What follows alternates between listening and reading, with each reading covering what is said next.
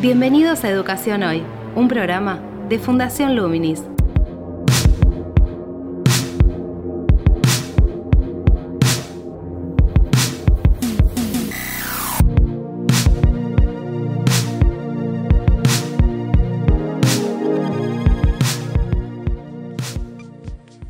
Hola, soy Gabriel Latorre y estoy dando inicio a una nueva emisión de Educación Hoy, el programa de educación de Fundación Luminis. En este caso vamos a continuar intentando brindar referencias para los directivos y los docentes y también para, los padres en relación a las prácticas de educación, es decir, a esta adaptación que se, se ha hecho repentina, abruptamente, eh, de lo que es enseñar en un aula a enseñar a través de pantallas, de plataformas virtuales, a través de, cierto tipo de distancia que implica una mediación eh, tecnológica, es decir, la tecnología digital que utilizamos, ¿no? Sean los celulares, como decíamos, una tablet, una computadora. Eh, y la tele también. Pero en este caso vamos a, a abordar un poco las estrategias que tienen que utilizar los docentes que enseñan ciencias. Y para ello vamos a entrevistar a Melina Furman, que es docente de la Universidad de San Andrés, de la especialización en educación en ciencias de esa universidad, que bueno, ya tiene un, tránsito y una experiencia, lógicamente, en lo que es la formación en ciencias, porque es una referente ya a nivel internacional,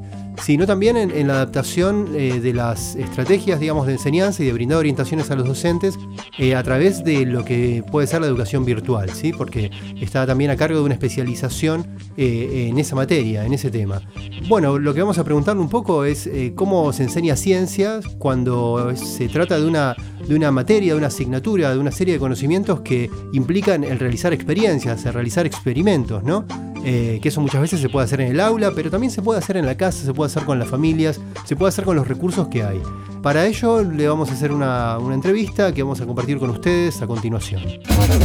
Ciencia en Educación Hoy. En este contexto de, cuarentena, eh, muchos directivos y docentes tuvieron que reorganizar sus propuestas de enseñanza en una modalidad virtual, en una modalidad para la cual en muchísimos casos no tenían referencias. Una de las áreas tal vez más complejas es la enseñanza de las ciencias, porque requiere también de realizar experiencias y experimentos. ¿Qué recomendaciones eh, le darías vos a los directivos para diseñar sus estrategias y a los docentes para diseñar sus actividades en este, en este momento, en esta situación? Bueno, vengo, vengo trabajando con muchas escuelas y docentes tratando de, de repensar, como vos decís, esta, estas maneras de trabajar a distancia que sin la presencialidad que hacen que tengamos que reinventarnos de tantas maneras distintas, ¿no? Y ahí, ahí creo que hay que pensar varias cosas para, para que esto salga bien. La primera es cómo vamos a estar en contacto con los alumnos. Hay una dimensión emocional, afectiva clave de poder estar cerca de los chicos, los de las chicas y de las familias en estos días buscándole la vuelta por todos los canales posibles. Hay directivos y docentes que están mandando audios de WhatsApp, otros mandan pequeños videitos saludando o mensajes afectuosos de texto, algo de estar de estar con la atención puesta en que las familias sepan que estamos ahí, que nos importa, que que las escuelas también estamos aprendiendo, que a veces las cosas no salen bien, pero que estamos atentos a ir reajustando. Eso por un lado, toda la dimensión de, de tener muy presente como qué canales de comunicación vamos a estar contactándonos con, con las familias para mantener ese vínculo que en la presencialidad se da de manera natural, pero que ahora hay que deliberadamente reponer. Por otro lado, ponernos en los zapatos de los alumnos y las familias que están recibiendo las tareas y ahí mi gran consejo, y, y esto después de conversar con muchos, muchos estudiantes y muchas familias que están muy abrumados en estos días por, por la cantidad de tareas que están recibiendo y también la diversidad de maneras de recibirlas y no tener claridad sobre si hay que entregarlas o no, sobre si dónde hay que hacerlas, sobre con qué frecuencia las van a recibir. Ahí las escuelas que están trabajando mejor en esta en este contexto tan difícil son aquellas que, que tomaron el toro por las astas y que pudieron armar un cronograma claro institucional de envíos. A veces es el equipo directivo el que todos los días manda las tareas a las familias o el tutor o la tutora en caso de tenerlos, pero que, que mandan las cosas de manera centralizada pensando en quién está del otro lado, en que no lleguen montones de pedidos desordenados y no siempre tan claros que hacen que quienes están en, sus casas colapsen, ¿no? Obviamente esto además depende mucho de las condiciones de, de, cada familia. Justamente la pandemia está desnudando las grandes diferencias entre los hogares, ¿no? Quienes tienen quienes tienen dispositivos y los que no, quienes tienen acceso a las redes y a los que no, quienes tienen lugar para estudiar y los que no, quienes tienen papás y mamás que pueden acompañar la tarea y quienes no, no por distintas razones. Entonces, ahí todos los directivos y, y docentes con los que estoy trabajando están haciendo un enorme esfuerzo porque esto salga bien y aprendiendo, reinventándose sobre la marcha. Y creo que en ese esfuerzo hay que tener siempre las antenas paradas pensando en si lo que estamos mandando es claro, si no lo es, tratar de anticipar, ¿no? Cuáles son las dificultades que van a tener los chicos, que a veces, y los adolescentes, que a veces son súper simples del estilo, mandamos algo y no saben si hay que imprimirlo o no, y no tienen impresora, o no saben si hay que copiar la consigna, o si hay que entregarlo, si les vamos a corregir. Hay un montón de cosas que nosotros nos están pasando como educadores en estos días que repercuten en las dudas que se generan en las casas, ¿no? Entonces yo diría ahí dos cuestiones bien grandes para tener en cuenta, cómo organizar los envíos y también aclarar sobre qué vamos a elegir de devolver, ¿no? La retroalimentación, la posibilidad de, de, decirles a los alumnos esto está bien logrado, te falta tal cosa, darles pistas de cómo seguir mejorando, que es difícil en la presencialidad, se hace aún más desafiante en este contexto a distancia pero también vale la pena tener bien presente que, los, los alumnos necesitan una devolución sobre lo que hicieron y entonces ahí también hay que tomar una decisión estratégica de priorizar sobre qué. Por ahí no va a ser sobre todas las tareas que mandamos, va a ser sobre alguna, eh, va a ser algún tipo de devolución personalizada y alguna cosa más general, pero todo eso hay que comunicarlo para que todo el mundo sepa de qué se trata lo que, lo que les estamos proponiendo.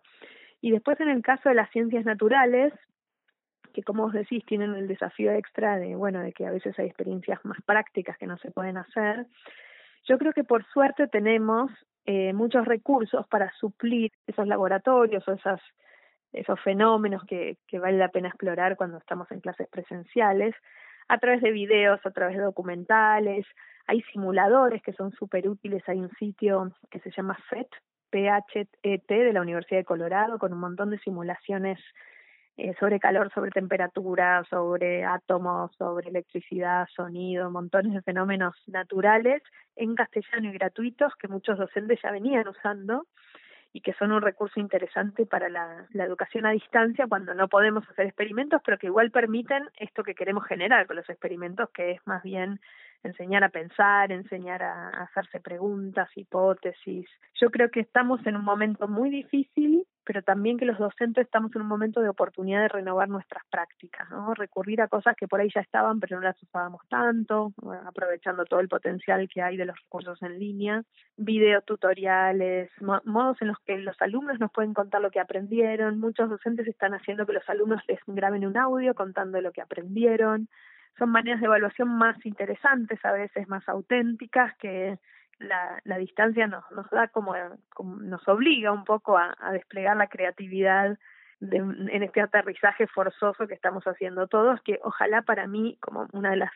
las cositas de las perlitas que nos podemos llevar de estos tiempos difíciles es que estas herramientas y recursos ya nos queden como parte de lo que ya sabemos hacer de nuestro repertorio como, como educadores. ¿Cómo ves la posibilidad de trabajar con, con la situación, digamos, con lo que sucede en relación a, la pandemia, con intentar como incorporarlo a la, a la enseñanza de las ciencias, o, o, tal vez te parece que no, que no es necesario, que hay que ir por otro lado, y, y con qué tipo, digamos, de, de experiencias eh, ¿te parece que se puede trabajar que no estén necesariamente mediadas por, por la tecnología, por una pantalla, ¿no? Bueno, ahí es eh, justamente el, tema de, los virus y su propagación y la pandemia es un tema un tema muy central al currículo de ciencias naturales y de biología en particular en, varios años de la escuela y los microorganismos en primaria eh, donde los virus no son no son seres vivos pero entran no dentro de, de, toda esta clasificación de, de entender como las, los, las bacterias, los hongos, los, los virus como agentes que, que generan enfermedades y cómo esto se contagia. Hay un montón de temas muy centrales a las ciencias que, que la pandemia es un buen pretexto para trabajarlos y además pensar en toda su dimensión más social y también cuestiones como el análisis de gráficos, de cómo de qué pasa con las curvas de contagio para los alumnos más grandes. Yo creo que es una, una gran oportunidad trabajar con el tema de la pandemia el contagio del virus y los tipos de virus para, en la medida que eso sea parte de los programas que estamos enseñando, más aún todavía. Y, y ahí, dependiendo mucho de la edad de los alumnos, hay distintos recursos, ¿no? Con los alumnos más chiquitos es trabajar sobre por qué nos tenemos que lavar las manos, y hay un montón de recursos más lúdicos que andan dando vueltas por ahí. Yo tenía un programa hace unos años en Paca Paca que se llama La Casa de la Ciencia, que tiene un, un, un, programa en particular, un episodio sobre microbios, se llamaba porque, porque hay que lavarse las manos, y entonces con algunas escuelas lo están usando como disparador para charlar sobre eso. Es difícil pensar propuestas sin pantalla porque justamente son las mediadoras de toda la enseñanza y del contacto, ¿no? Lo que no quiere decir que los chicos van a estar enchufados todo el día, pero por ahí atrás de una pantalla uno propone una experiencia práctica y después los chicos la pueden hacer desconectados o, o, simplemente la pueden hacer con... No, yo no creo que haya que pelearse contra las pantallas en estos días. Sí hay que buscar usos de calidad de la pantalla, que sean aliadas del aprendizaje, pero, pero muchas de las cosas que hacíamos antes desconectadas ahora van a estar mediadas por pantalla, aunque más no sea conectarnos por Zoom o alguna plataforma para conversar con los chicos un ratito, mandarles un, un, un audio explicando la tarea, con algún mensaje cariñoso pero pero ahí creo creo que hay muchas oportunidades de hacer cosas. En general involucran algún recurso audiovisual. Haces énfasis en el vínculo emocional digamos como una condición para, para el aprendizaje no y también como para mantener las relaciones humanas no más allá de esta mediación justamente de, de las pantallas. Yo me refería también a la posibilidad de trabajar con materiales que estén en el contexto este, habitual, cotidiano, digamos, en, en, cuanto a hacer una experiencia vinculada a, un aprendizaje de algún aspecto o contenido de las ciencias, que también puede involucrar, digamos, a las familias, porque aparece otro actor en todo este proceso que son los padres y aparecen también de manera activa, ¿no? porque están presentes este, justamente a veces incluso hasta detrás del de, contacto, digamos, virtual con, con el docente. Totalmente, y ahí también es cuestión de buscarle la vuelta para ver qué, qué experiencias prácticas, ¿no? Experimentos se pueden hacer en las casas, que los papás puedan acompañar. En relación con la pandemia, justo había una muy sencilla que estaba dando vueltas de por qué había que lavarse las manos, que, que era un, una experiencia donde los chicos metían la mano en un como en un, un cosito con agua con, con pimienta y cuando la sacaban veían cómo quedaban ahí los granitos simulando un microorganismo o el virus en este caso y por qué al lavárselas eso, eso que quedaba pegado era medio invisible se salía, pero también hay un montón de experiencias prácticas. El desafío es que, que todos las puedan hacer, tienen que ser cosas que de verdad nadie puede salir a comprar casi cosas en estos días por lo difícil que es y además porque muchas familias están pasándola mal económicamente, están, están con menos ingresos o sin ingresos. Entonces es ver qué se puede hacer, experiencias con lo que hay a mano y para algunos temas hay muchas experiencias lindas, sencillas. Algo que hacemos siempre con los profes es trabajar con, con experiencias que involucren nuestros sentidos o nuestro propio cuerpo, ¿no? Con preguntas del estilo, si estudiamos el cuerpo humano, bueno, ¿qué pasa cuando hacemos ejercicio con, con los latidos del corazón o con la respiración? Pasa, se nos aceleran lo mismo en la frecuencia cardíaca si corremos, saltamos o caminamos qué otras cosas hacen que se nos se nos aceleren los latidos del corazón o, la respiración o experiencias con los sentidos, ¿no? Este, experiencias con la vista o con el olfato, si podemos detectar, hay una muy linda que es, por ejemplo, si podemos detectar el, el sabor de la comida con la nariz tapada y cómo influye el olfato para lo que percibimos como gusto. Son experiencias que cada docente va integrando a los temas que tiene que ir enseñando que en muchos casos ya se hacían en el aula y hay que buscar cuáles de esas son pertinentes para que las hagan los chicos y como vos decís, en la medida que los papás puedan acompañar, se convierte en una hermosa oportunidad de hacer algo en familia también, porque lo que tiene de, también de lindo todo esto para los que estamos pudiendo acompañar a los chicos en casa en sus aprendizajes es que es que muchos temas son una ventana para explorar en familia, ¿no? Y ni hablar que los experimentos son un gran, un, gran modo de hacerlo, para jugar, ¿no? También, una cosa lúdica de, de, de explorar juntos. ¿Te parece que esta situación entonces habilita una posibilidad de, de jugar a ver las cosas cotidianas desde, desde un lugar diferente, como lo hace también, digamos, la convivencia en la cotidianidad? Creo que sí, pero creo que no pasa espontáneamente, que para eso los docentes tienen que ser estratégicos en qué propuestas les hacen para explorar la, la, la ciencia en familia. Y no hay tantas, hay, hay muchas, pero quiero decir, no son tan obvias porque hay que buscar algo que que tenga algo que ver con los temas que se están trabajando en cada año y que permita hacer exploraciones sencillas en familia con lo que hay a mano, ¿no? Entonces hay varios requisitos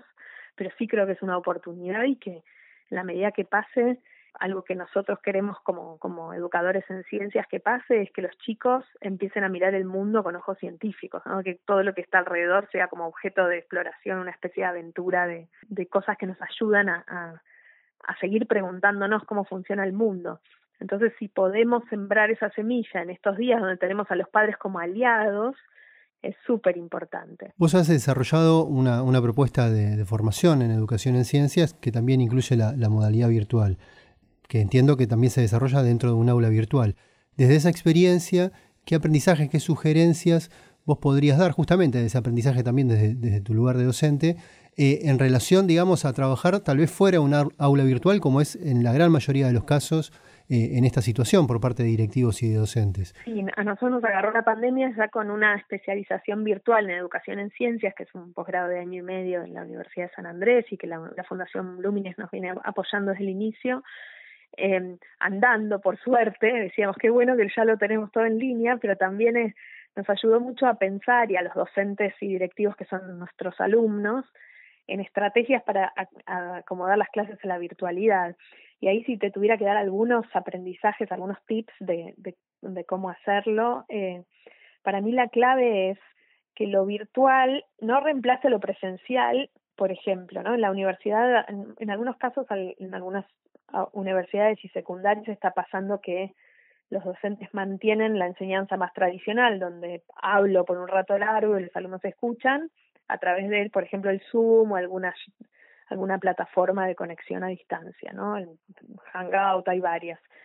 Y eso no funciona también, como, de hecho no funciona también en lo presencial tampoco, pero en lo virtual aún menos, porque mantener la atención cuando uno no está ahí es más difícil. Entonces el secreto es poder diversificar las estrategias poder poner alguna parte expositiva, más breve, pero también aprovechar lo que da la virtualidad para la colaboración entre los estudiantes, ¿no? Que puedan escribir algo juntos usando, por ejemplo, un Google Doc o hacer un mapa conceptual también, un montón de sitios para hacer eso juntos a distancia, o que puedan este, participar en un foro o o intercambiar audios o montones de maneras que si uno aprovecha la virtualidad para justamente generar distintas maneras de hacer de los alumnos y de construir conocimiento se vuelve una experiencia mucho más potente. Lo que pasa es que obviamente todo eso lleva cierto tiempo, pero creo que tenemos una linda oportunidad obligada para hacerlo todos quienes estamos dando clases. Un punto que vos planteaste y en el que coincide con, con varios otros especialistas es no intentar hacer lo mismo que se hace en el aula, ¿no? En, en este formato este, digital, virtual.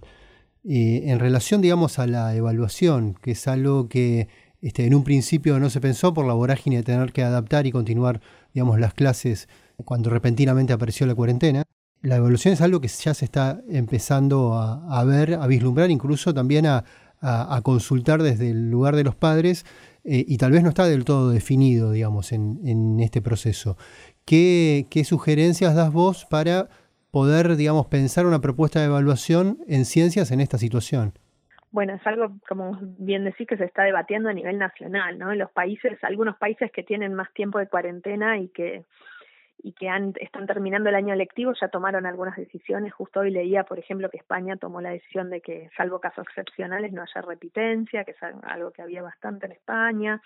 Hay países que están tomando la, la decisión de poner aprobado o desaprobado, pero no poner calificación numérica o de, o de mantener, compensar como con extendiendo el ciclo escolar o compensando con las vacaciones. Hay un montón de cosas que se están pensando alrededor de, de la evaluación, sobre todo de la acreditación, ¿no? De, de pasar o no pasar de año o de probar o no materias o de la nota en el boletín para los de primaria. Todavía no hay nada decidido. Un poco lo que se está conversando es ir en la línea de priorizar aprendizajes esenciales para evaluar esos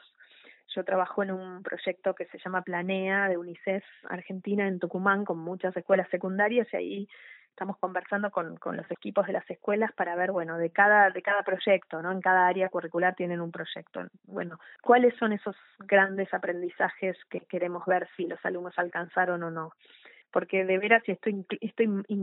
nos, nos requiere repensar la evaluación y pensar cuál es lo esencial, ¿no? ¿Qué es lo irrenunciable que tienen que haber aprendido qué hicimos para para que eso suceda desde el lado de los educadores también la gran pregunta de qué pasa con todos los que no tuvieron conectividad con la escuela y conexión alguna, ¿no? muchos sectores más que no son de clases medias urbanas, en general hay, hay muchos chicos y chicas que no, no tuvieron, no estuvieron haciendo actividades en estas semanas de cuarentena porque no tenían dispositivos o no tenían internet, entonces hay esfuerzos del Estado Nacional para tratar de reponer eso a través de la tele y de la radio, ahora a través de cuadernillos que están empezando de a poco a llegar, pero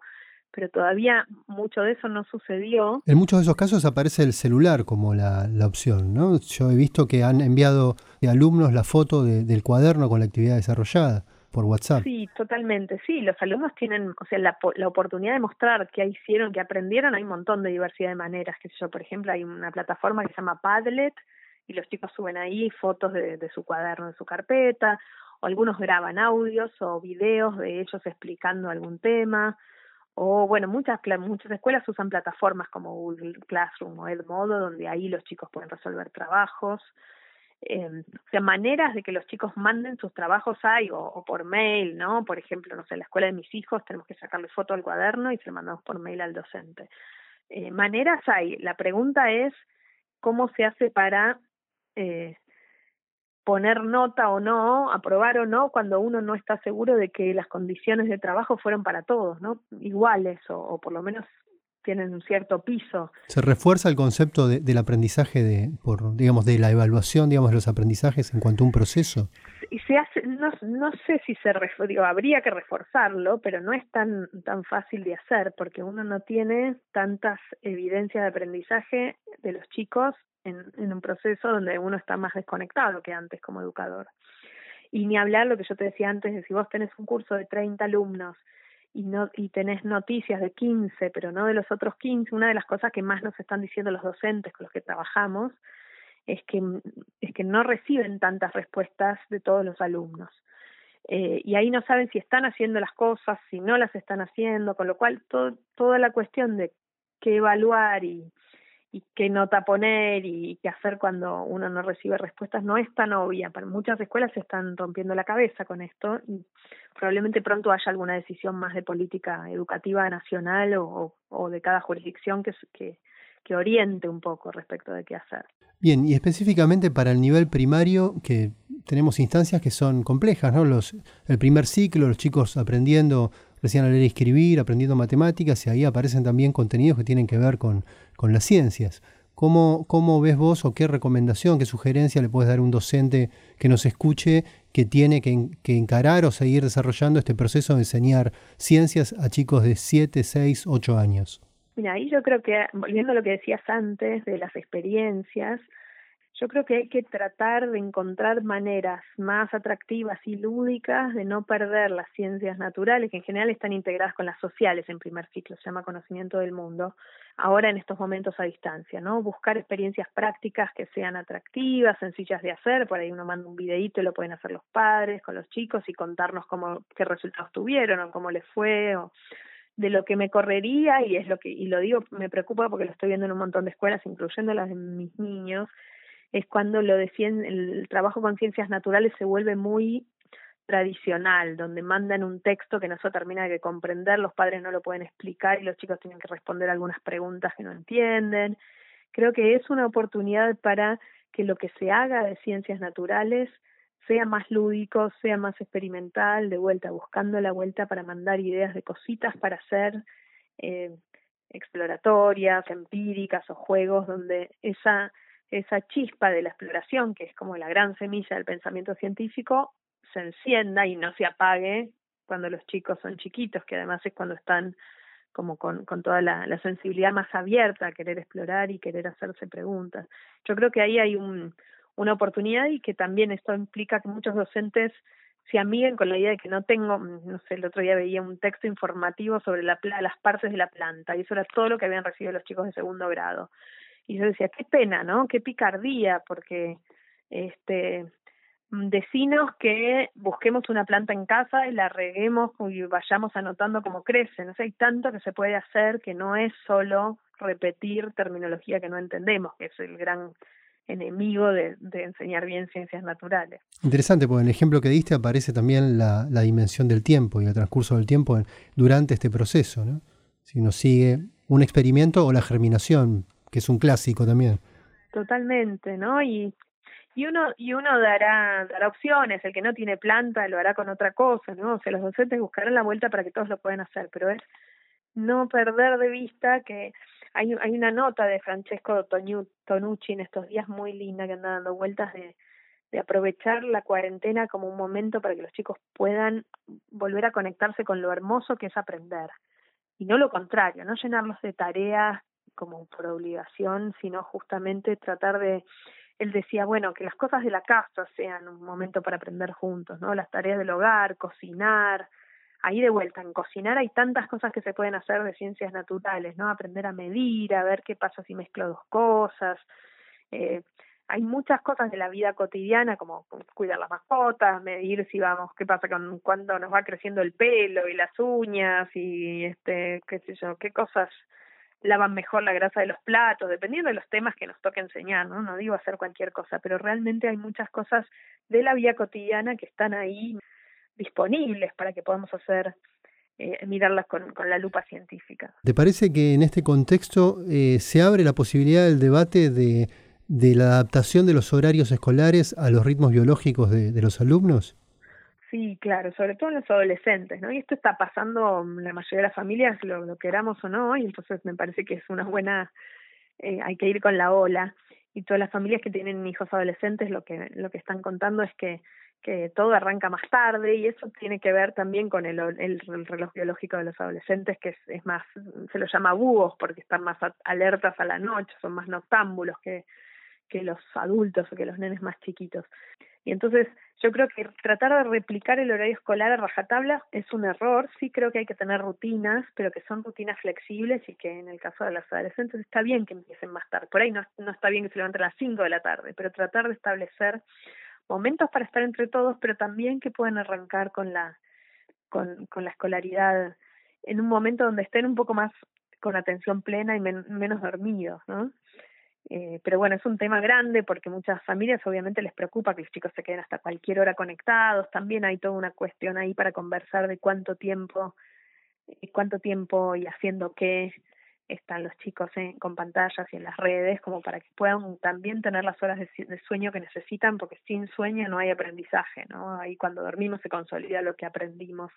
durante el día. Entonces también hay que tener cuidado con eso. Por último, ¿qué recomendación darías eh, tanto para las escuelas, directivos, docentes, como las familias, para lo que hace al vínculo en esta situación de tener que estar trabajando a la distancia? Me parece que, que hay que tenernos todos paciencia, las familias a las escuelas, las escuelas a las familias, los papás y las mamás con los chicos cuando acompañamos con las tareas, los docentes con nosotros mismos porque estamos aprendiendo a hacer cosas que no habíamos hecho antes, con tecnologías que no habíamos usado y que eso es muy muy enriquecedor, pero también a veces frustrante y